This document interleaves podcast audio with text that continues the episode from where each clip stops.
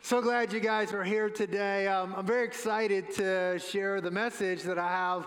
Uh, before I get into that, I just want to issue a, a, very specific and personal uh, invitation uh, to all of our volunteers and leaders. Uh, I do believe that God has equipped every person to be a functioning member of a local church. Every person has a gift that enables them to be a functioning member of a local church. And uh, there's, there's no gift of seat warming. Uh, and everyone has a place. And thank God for all of our volunteers. We are a volunteer powered church, uh, and we are so grateful. Everybody that works in the parking lot as a greeter, as an usher in kids ministry, student ministry, this incredible worship team is primarily uh, volunteers, and it, our church is full of great volunteers. And I'm encouraging everyone uh, to own their place and be a volunteer in the house of God. Once a quarter, we get all of our volunteers together for an event we call Heart for the House, and that is coming up this Thursday night. Uh, every three months, we get together, and I am inviting you personally and specifically and with as much urging as I can as a volunteer or a leader to be here on Thursday night. We start right at 7, we end right at 8:30, and there's something amazing and powerful about a church that functions together in unity. Psalm 133 says uh, that how blessed it is when brothers dwell together in unity, because in that place of unity, there is a commanded blessing from heaven. I, I, like a commanded blessing, don't you? I mean, a blessing is good, but a commanded blessing, that's an incredible thing. And unity is not just passively, I don't cause any trouble. Unity is, I am yoking up and I am pulling in the same direction as my church goes, or unity with family, unity with work, unity everywhere. So I, I, am, I am urging you, if you are one of our volunteers, over 350 plus people are volunteers in our church, be here Thursday night. I've got some things to share. They're going to cast vision for the next season that's in front of us. I'm believing God for 2017 to be the greatest year ever for our church.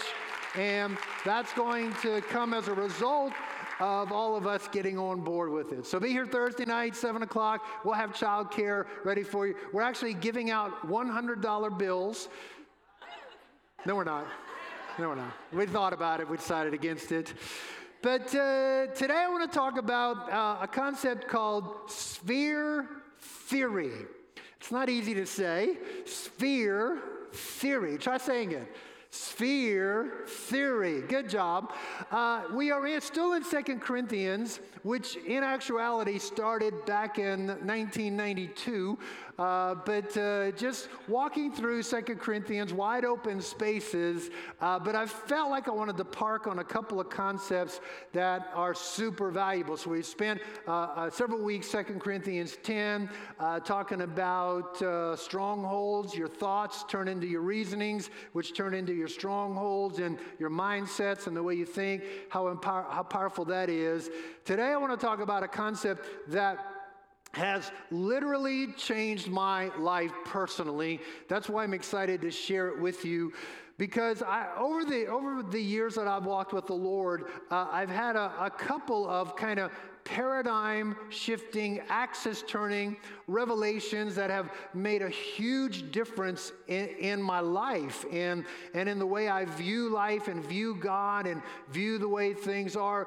You know, when I began to get a revelation of the abundance of God and began to realize that God's able to make all grace abound to me, so that always having all sufficiency in everything, I may have an abundance for every good deed. When I started thinking abundance, it started realizing God is a God of abundance, El Shaddai, the God who's more than enough, and got away from scarcity, it just changed everything about the way that I live. When I began to understand the grace of God versus legalism and rules and regulations, it, it absolutely changed my life. When I began to understand that God is more interested in my believing than my behaving, Good believing creates good behaving, but good believing does a lot of things in your world. I've had a, several things that have, have sort of shifted. This concept that I'm going to talk about starting today and taking a few weeks in is actually born out of a, a pretty difficult season for me as a leader, and it, it shifted my leadership perceptions quite a bit and and I've begun to see because I've been walking in this idea for about 10 years now and I began to see that it isn't just a, a leadership paradigm, it's a relationship paradigm, it's a life paradigm, it's a, it's a business paradigm, it's a financial paradigm, it's a kingdom of God paradigm. And so uh, I want us to look at this passage. You're going to be hear me reading this uh, several times over the next few weeks, but there's so much in this. Second Corinthians 10, verse 12, starts with this. For we are not bold to class or compare ourselves with some of those who commend themselves. But when they measure themselves by themselves and compare themselves with themselves, they are without understanding. But we will not boast beyond our measure, but within the measure of the sphere which God apportioned to us as a measure to reach even as far as you. For we are not overextending ourselves as if we did not reach to you, for we were the first to come even as far as you in the gospel of Christ. Not boasting beyond our measure, that is, in other men's labors, but with the hope that as your faith grows, we shall be within our sphere, enlarged even more by you. So I'm captured by this, this phrase the measure of the sphere that God has apportioned to me. The measure of the sphere that God has apportioned to you. Every one of us has a, a sphere of influence, a sphere of people, a, a sphere of calling, a, a sphere of concern, of responsibility, a sphere of privilege, a sphere of anointing, a, a sphere of influence that are our God assigned sphere. And when we begin to recognize what has God assigned to me as a sphere, we begin to walk in God's best for our lives. So when I, when I unpack this to make this practical as possible, I recognize that my assignment sphere is includes Suzette as my wife. So she is an assignment from heaven, a, a happy assignment for me. And loving her, blessing her, covering her, supporting her, taking care of her, encouraging her, everything I can do to help her fulfill God's best for her life, that is my assignment. That is a part of my assignment as her husband. Nobody else has that assignment. I have it. I'm the only husband she has. Amen. And I will guard the borders of my assignment.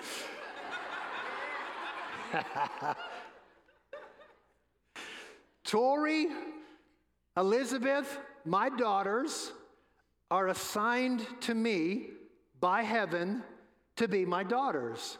And through the years, I mean, they're, they're a little bit older now, but anybody that has kids that have, that have grown up to a certain level, you understand they don't ever stop being your kids. You, you don't ever stop caring, being concerned, worried. Now you just can't tell them, no, you can't hang out with him. right? When they were 10, you could say, no, you're not going over there. But, uh, but you know, I, I, recognize this. Even when my girls, I can remember specific years when my girls were, were really young, and the Holy Spirit said, You got to dial into them. You got to tune into them. They need their dad this year. You got to, they are, you, you, no one else can be their daddy. You, have, you are assigned to them. I, I believe that Asheville is my God given assignment.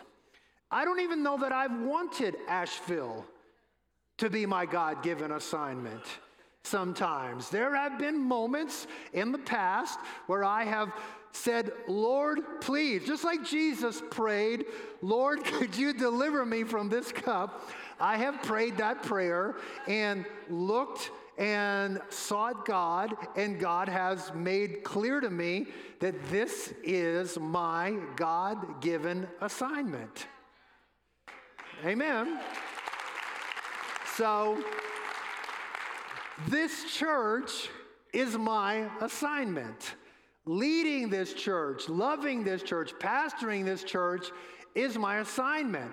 Building church is my assignment. Uh, I'm, I know I'm not going to sell houses, I'm building a church. I'm not going to fix plumbing, I'm building a church. You know, uh, believe me, if gifting tells you what your assignment is, I'm not fixing any plumbing.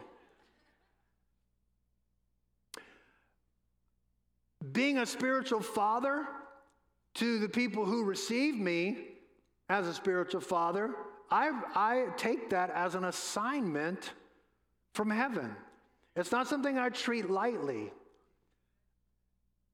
I believe that there are other people that may be called to help me in some of these assignments. I believe some people are called, assigned to help build this church. No question. But ultimately, I have this sphere that's been assigned to me. This, this thing, these things that God wants me to do. Some things are in my assignment sphere, sphere but some things are not. Some things are outside of my sphere. And there are certain, for you and for me, there are certain appointed things by heaven that are in our sphere. We can and we should grow our sphere. And that's what we're going to be talking about for the next few weeks and even understanding what it means to have a, a sphere of influence, a sphere of life, a assignment sphere. But I realize that there are some things that are just beyond my sphere. Uh, I would say, arguably, the greatest basketball player that has ever lived is Michael Jordan. You might disagree with me, and I don't, I, I don't care, really. Doesn't, I don't care if you're wrong at all, but uh, no, I, just, I don't care. Put it this way he was good. He was really good. It was magic to watch him play basketball. It was tragic to watch him try to play baseball. Anybody? It's like he, he talk about a guy that got outside of his sphere. Charles Barkley was uh, one of the original members of the Olympic basketball dream team. He was a monster. I mean, the guy could play basketball. But have you ever seen Charles Barkley's golf swing? You, you should YouTube it. Not now, but you should YouTube it at some point and see that obviously God assigned to him a sphere of basketball, but not a sphere of golf. And I think one of the great issues to clarify in our life is what is my assignment? What is my identity? Because they're tied together. Who am I? And what am I supposed to do with my life? What is my assignment from heaven? Paul recognized that not every city, not every place, not every people group was part of his assignment, but that the Corinthian church was within his assignment. And he said, I'm not overextending myself beyond the sphere God measured out to me. I like, this, I like to picture my sphere as a solar system. Uh, that, it, that revolves around me. And I want you to picture your sphere for a few moments. I think you'll get this. That your, your, your sphere is like a solar system. That, that revolving around you are the things that God has assigned to you. That life and people and resources and opportunities and all the things that God has created you for are revolving around you as the center of your solar system, of your sphere. Now, I'm not saying you are the center of the solar system. You're not the center of the universe. God is the center of the universe. Jesus is the center of the solar system. Our, our story is to be a supporting cast to Him who the real story is all about. Come on. All right, don't be Presbyterian on me. Somebody say amen. I'm telling you, Jesus is the center of it all. Somebody ought to say amen. God is not just first, He's center. Everything revolves around Him, everything revolves around Jesus. But what I want to drill down on for us and establish is this once you, once I, once we have established God as the center of the story, the center of the universe, then I have to realize that the most important person in my life is me. Because God is a good God who has resourced you and I with everything we need to fulfill life and godliness. He's a good God who wants to bless. Anybody believe that? He has un, God has unlimited capacity but you have capacity. I have capacity. And the truth is, what limits what God can do in my life is my faith or my ability to take a risk or my love for people, for God, for the work that He's called me to, my feelings, my thinking, my perspective, my attitude, my outlook. And I'm saying that you and I have to understand this idea that God's apportioned a measure to us, God's apportioned, if you will, a solar system to us, and I have to keep increasing my capacity to receive what He wants to pour out. Everybody follow me so far? Right? What He wants to do. And I, and I want you to picture your sphere as a solar system. So here's how it all started for me uh, several years ago. My understanding of leadership uh, was that leaders are top down managers of what they've been called to lead. So you got a vision, and now you are delegating, you're giving orders, you're giving direction, you're managing people, you're managing product, I mean projects, and it's it's all leaders are top down managing what's around them. And I began to see that God's way of leadership and God's way of actually living is not just me top down managing my money, my relationships, my projects, my all the stuff, it's actually me at the center of a solar system and revolving around me are people and resources and opportunities that are creating this sphere that God has given me. I'm, I'm trying to draw a picture for you. You're not the center of the universe, but you are the center of your universe.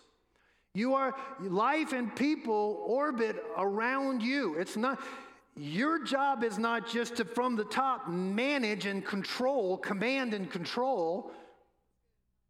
Your job is as the center of your solar system, there are people that want to be in your solar system. There are opportunities that will be attracted to your calling. Am I preaching this better than your amen in it? Or so I want to take a few weeks and talk about this idea and develop this, but let's start with this six key ingredients to growing your sphere. One is attraction, two is presence, three is density. Somebody says, I know some people who are like that. Four is love, five is invitation, six is culture.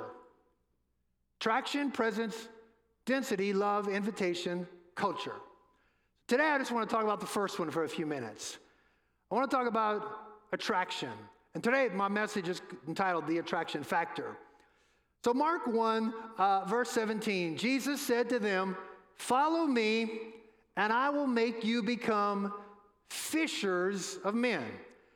Don't you find it interesting that Jesus didn't call us to be hunters of men or women, but he called us to be fishers. Fishing is about attraction, hunting is about aggression. I, am not a hunter. I don't really care for it. I don't mind if anybody else does it, but I don't care for it. Uh, but I remember as a little boy, my dad used to take me fishing, and we'd get up early in the morning, and uh, and this was a part of this is my fishing memories. We'd go out, and and the thing I remember the most about fishing with my dad was he we always ate those little cans of Vienna sausage you know what that little yellow gel stuff that's in there? Who, who knows what is in Vienna sausage? and then the other health food that we ate uh, was potted meat. That's right, it's a miracle I'm here. Uh, but I remember, I remember us going out fishing, and it was just a regular thing. And we ate it on saltine crackers. So come on, man. Vienna potted meat on a saltine cracker is that's that is that is the breakfast of champions for any eight-year-old boy. I am sorry. That's just, that is good stuff right there. And so we go fishing and what I do remember about going fishing with my dad was that depending on what kind of fish we wanted to catch, it affected what kind of bait we used. Because some, some fish would, we'd throw a lure out and reel it in, and the fish would see that little shiny thing or whatever it was and bite it. And sometimes we'd go fishing and it would be a worm or a piece of something, meat of some kind, on a hook with a little uh, floater and sit there and just wait for it. But, but in other words, you got to use the right bait for the right fish. You got to attract what you want. Your orbit, your sphere, is built out of attraction. Now, follow me on this because I know this idea has kind of been hijacked uh, by some new agey types, but I just want us to see the biblical idea. People come and people stay in your world because they're attracted to you. They want to. And an element that I've noticed about great leaders is Great leaders have an attraction factor. There's something that people want to be around them. They want to be in the world, the solar system, the sphere that is around a leader. They don't follow your leadership because they have to. They eventually follow your leadership because they want to. So I see it, at first, I begin to see it as a leadership principle, but then I begin to see it as a, as a life principle. That it's pretty much everything that God would assign to you in life is eventually going to be attracted to you. So, my encouragement to each one of us today is work on your attraction factor because that is actually what's going to decide what gets attracted to your orbit, to your sphere, and what get repelled. Don't take for granted that the people in your world have to stay in your world. Sometimes people get married and they quit trying. I said, sometimes people get married and they stop brushing their teeth. They stop taking showers. They stop writing little love notes. They stop dating. They stop courting because you said yes, now you're supposed to. Amen. You are preaching it, Pastor Cole.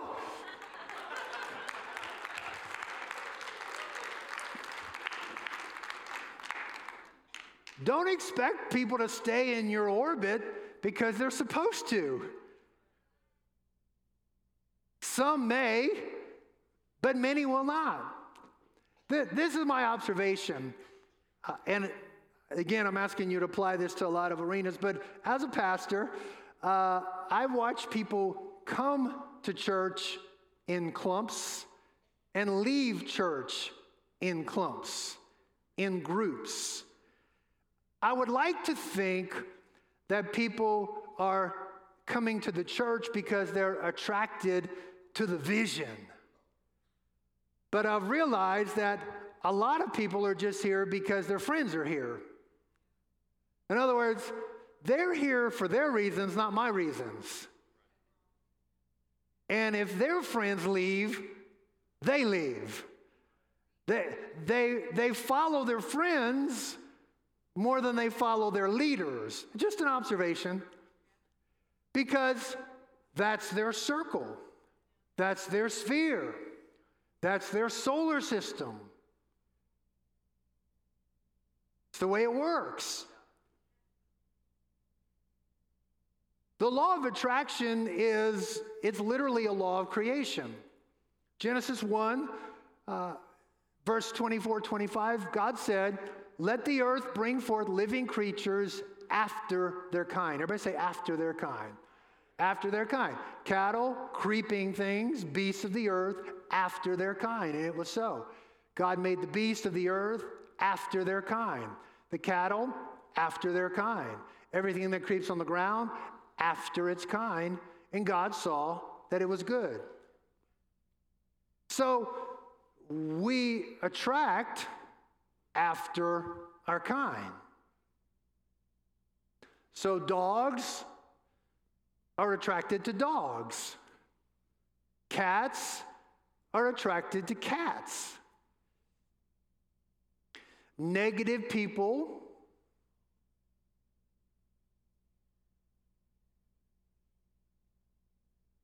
complainers, cynics, political pundits, big thinkers, worshipers, faith filled, achievers, we are attracted to our kind. We always are. I remember when Suzette and I, we were youth pastors for seven, eight years, and I always used to know this when we go away to a camp or go away to an event. I knew, I always knew I could locate the trouble group because I knew what kids in my group were trouble. And it was amazing to me that within the first hour or two, all the trouble kids would find each other and start causing trouble. Because people are attracted to their kind. Everybody is. You, you walk into a room, you walk into a party, you walk into a, uh, you know, a church, and eventually, who we are attracts our kind. We're drawn to people that are like us. So, what I'm going to suggest to you is that you start looking at, for a season, what are you attracting? Because if you're looking around you and going, look at all these losers.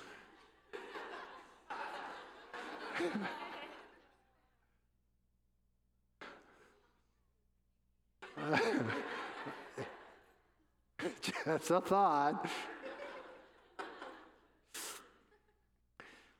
We, we attract or repel basically based on who we are. Right? So the truth is, the fact that I love Jesus and I want to worship him and I want to serve him is attracting some people, but it's repelling some people. And I'm I got to understand that idea. So the law of attraction leads to the law of reproduction. Right? Come on.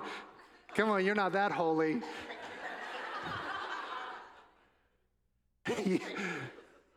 there. I'm not going to drill down too far on this because could, we could all be in serious trouble. But attraction is the beginning of reproduction.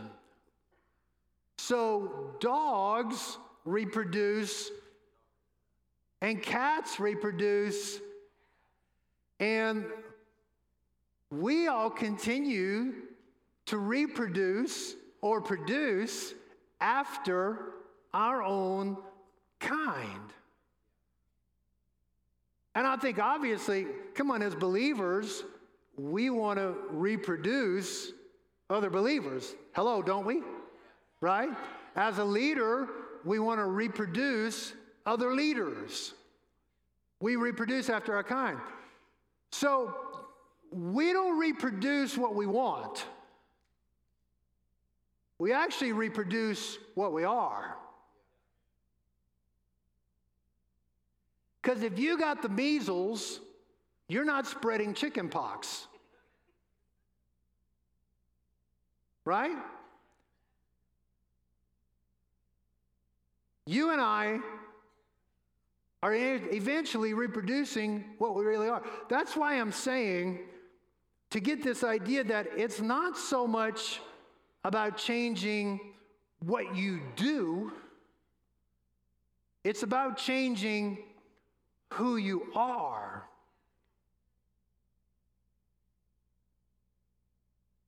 Because you might want something different than is existing in your world today and you might try to manage it top down and control it and get it to do what you want it to do. Anybody hearing me on this?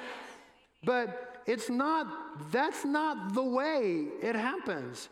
It is you attracting to yourself. So I think it's worthwhile to go, well, what do you attract? Do you attract opportunity?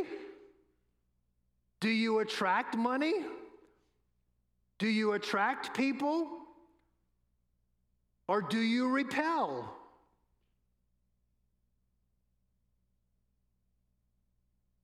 Do you attract conflict? Do you attract problems?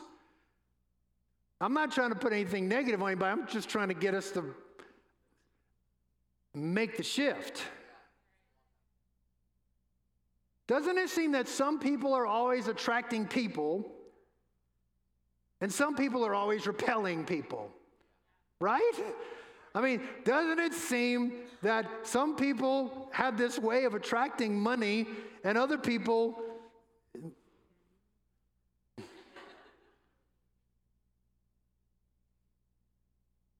Some people attract all kinds of opportunities, but some people attract all kinds of problems. Some seem to attract, some seem to repel.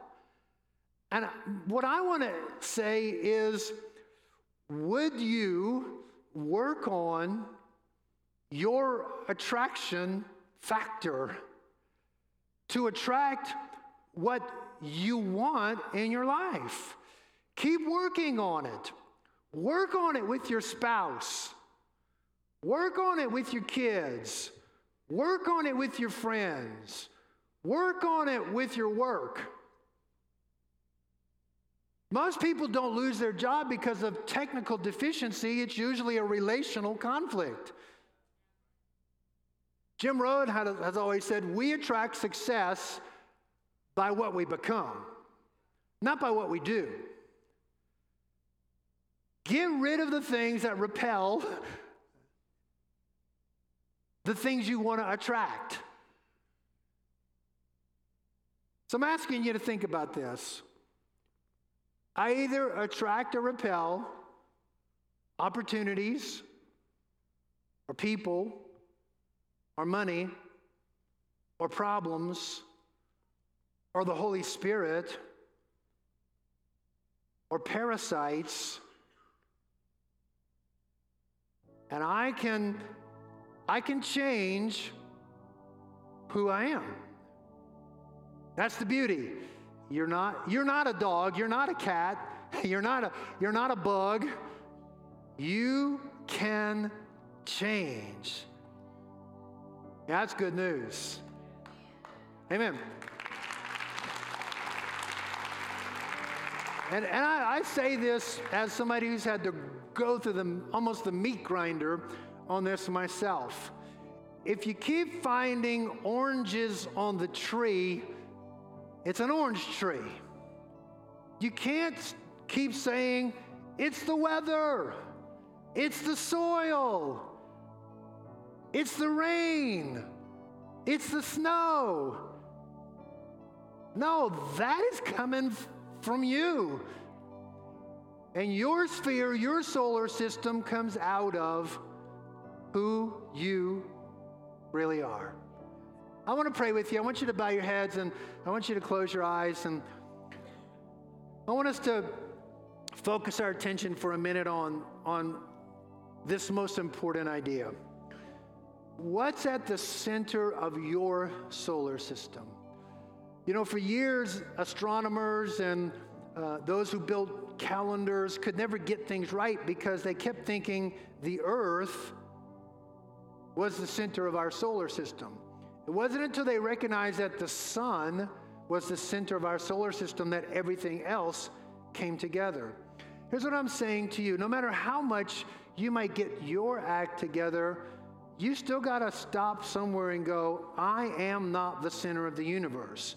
God is.